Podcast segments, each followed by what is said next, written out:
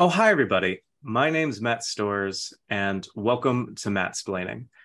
Today on the podcast, I have somebody that I was lucky enough to work with fairly recently who just happens to be an expert in an area I feel like I know a lot about, but we're going to find out if that's the case. Expert, please introduce yourself and tell us what you're an expert in.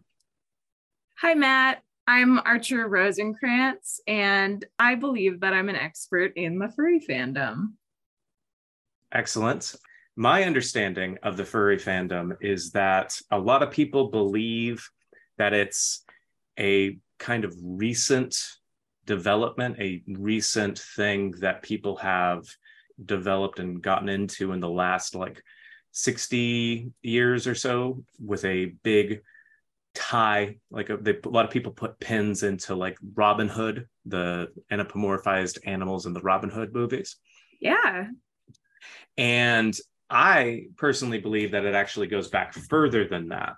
My understanding is that furry fandom goes back as far as ancient Greek myth. It Huh. actually develops out of Furies, the ladies of the underworld that would pass judgment on the guilty and determine who should pass away and that sort of thing. And there was kind of a fandom that developed based around them. I wouldn't go so far as to say it was a cult, but they kind of focused on that. And then as the cult of Dionysus became more popular, uh, Dionysus, the lower half, kind of like animal human hybrid kind of dynamic, they kind of melded together. So they kind of, the free love, passionate indulgence mentality of Dionysus and this ideas of judgment and guilt, what is appropriate for society, who, who is to be judged, kind of melded together into this community that's developed over the centuries into a community where people have recognized that people should make every attempt they can to be free from judgment and live the life that they want to live, express themselves in the way that they want to be expressed, that puts them in connection with joy and happiness as much as possible. And early examples of this, even going back to Greek mythology, a lot of the monsters, half human, half monster, or half animal hybrids, really, I would say those are some of the first furries that you see in in popular media because you have the minotaur. I mean that minotaur Yeah. i've i've seen some minotaur heads that are pretty pretty spot on. You have centaurs. You have so you can make the argument for medusa in some ways. You have harpies as well. And then in terms of the conventions i'm i'm my friend katie has been to several conventions i believe in pennsylvania. And she through talking to her and then doing some my my own research i've learned that the conventions kind of developed because a lot of the convention owners i guess or the people convention organizers i would say so those big event spaces were really worried about the fact that conventions were kind of lame. And it would always be people in suits or just like polos and they'd be like oh so what are you working on? What are you working on? And they're like we need to liven this up. Are there any communities that we can bring in where people would like have fun and enjoy themselves. And so they video game conventions and stuff like that but they were like ah this is this isn't exactly what we want. We want our employees to be having fun too. And so finally they're like oh we have this we have this group. I think it'll work. And since then, there's just been a, a surge in furry fandom because they have these meeting places that they can come to. They have this true organization. It's not just an ancient Greek cult anymore or an offshoot of an ancient Greek cult, it's a whole respected community. Based on that description, about how much of that would you say was accurate? I think maybe about 10%. Okay. That's my pretty That's okay. So what is your what is your background with the fandom? I've been a part of the furry fandom since I was a kid. Since I was 12 years old is when I designed my first persona. And. I've been engaged and active with the furry community through events and social media and content creation. Oh, that's fantastic. Yeah, it's a lot of fun. I I really loved your theory. I think I I like if that were true, I would love it. I thank you. Great. thank you. Yeah, I I when I was thinking of it, I'm like, I I legitimately could see somebody believing this. Absolutely. And you know, I, I feel like you're you're you're not that far off. A lot of the furry fandom does talk about like furries in ancient culture, how mm-hmm. anthropomorphic mm-hmm. animals have been a part of ancient culture for a very long time. You look at even ancient Egyptian culture. Right as well with people, anthropomorphic animals. So you're not far off, but the furry fandom as it is today kind of became what it was in the 80s. In so the 80s. not that long ago when a lot of animated movies were super popular that featured anthropomorphic animals. And by anthropomorphic, I mean animals that exhibit human traits. They walk mm-hmm. on two legs, they can talk, they wear clothes, and they're very cartoony. Once the people that grew up on those kind of got older, they were like, I want to relive that nostalgia. The furry fandom all of a sudden had the internet, which was a great way for people to connect over common interests and over this shared nostalgia for cartoon animals. Furries are basically like super fans of cartoon animals, of these anthropomorphic animals. And there's so many types of people that identify as furries, people that love to draw personas. Persona is your furry persona. Everybody okay. in the fandom has this furry persona mm-hmm. that's kind of either an original character that's nothing like them or it's them as an animal. People love to draw these personas. They love to write stories about these personas and most commonly love to dress up as them. Hmm. Furries are known for kind of the mascotters that walk around dressed as their personas. It's original character cosplay, but with this focus. Right. Oh, I've never heard of it as original character cosplay, but that I feel like that is a perfect encapsulation of it. Yeah.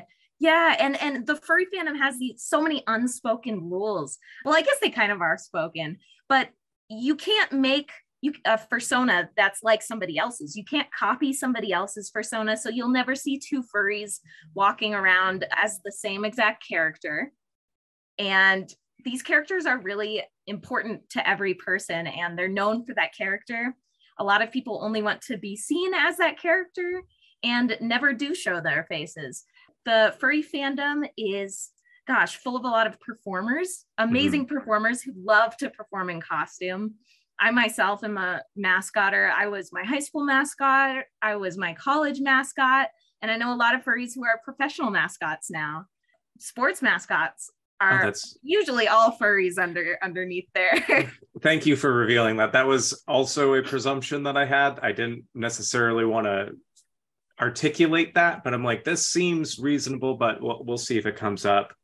The thing that comes to mind with high school mascots, I actually helped. We we had a we didn't have a gymnastics team, we had a cheerleading team, but we they needed they were trying to teach the mascot how to do backflips and so they're Whoa. like, hey, they're like, hey, Matt, come over and spot him. I'm like, shouldn't like people that know what they're doing do this? And they're like, no, Matt, you can you can do this. You're a big guy. You can, it'll be fine. They they didn't need it. They were very effective. They were very agile. But anyway, That's yeah. That is so rad. Yeah. The biggest thing a lot of furries love to do, which is the big kind of draw of furry conventions is furry mm-hmm. dance competitions. A oh, lot oh, of wow. furries are dancers. Mm-hmm. Uh, a lot of furries are really athletic, but the dancing scene is huge. And doing like choreographed dances in these suits is something a lot of people love to do. And it kind of like empowers people to perform who mm-hmm. would typically feel extremely nervous to perform if it were just them up there but it doesn't right. have to be them. It's their character who's brave and confident and is all of the great things that they want their character to be.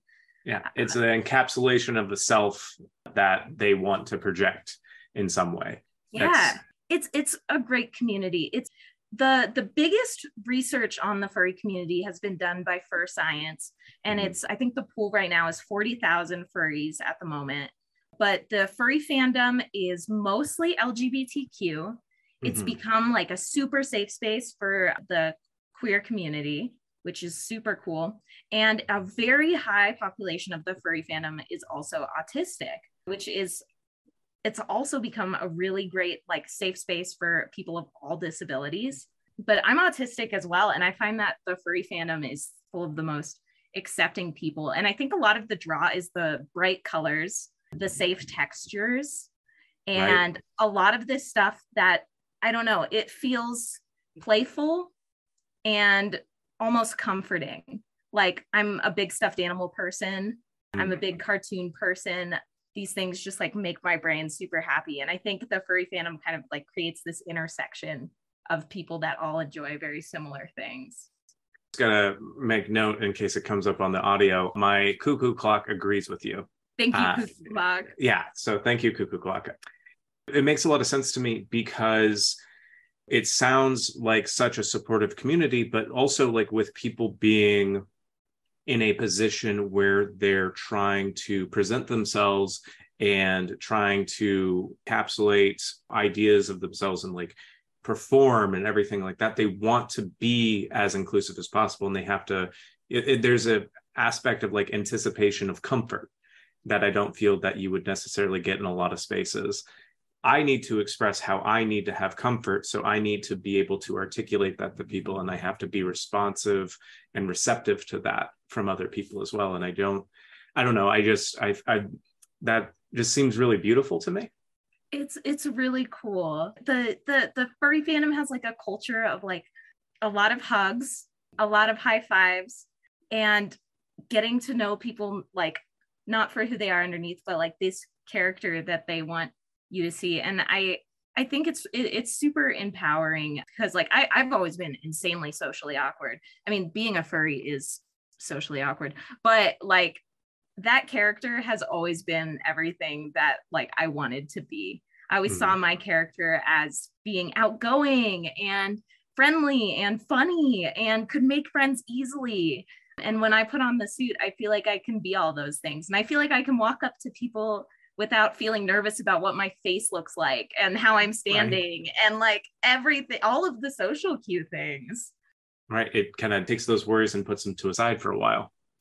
Totally. And a lot of suitors are also non speaking. A lot of characters, they don't speak, kind of like typical Disney mascots or like a mm-hmm. lot of mascotters. Some people put whistles in their mouth and kind of communicate in chirps and whistles or sounds. Some people have made electronic fursuits that have voice changers in them. Amazing. That's that's some extra level of resourcefulness. Seriously, a lot of a lot of creativity when it comes to communication. That's so fascinating. Thank you so much for sharing all of this with me. I really I clearly didn't know too much, but I feel I feel like I know quite a bit more now. So if people wanted to learn more about you or learn about the furry fandom in more detail, where where would you direct them? Uh, you can check out my stuff at Archie B Short on TikTok or Stampersand on TikTok. That's my furry page. And Fantastic. to learn more about the furry community, I would definitely check out Fur Science it is an absolutely great resource of amazing research on the furry fandom because there's a lot of misinformation out there and it's great to have the facts. Absolutely. Yeah. It seems hopefully people will listen to more than the first five minutes and they will get.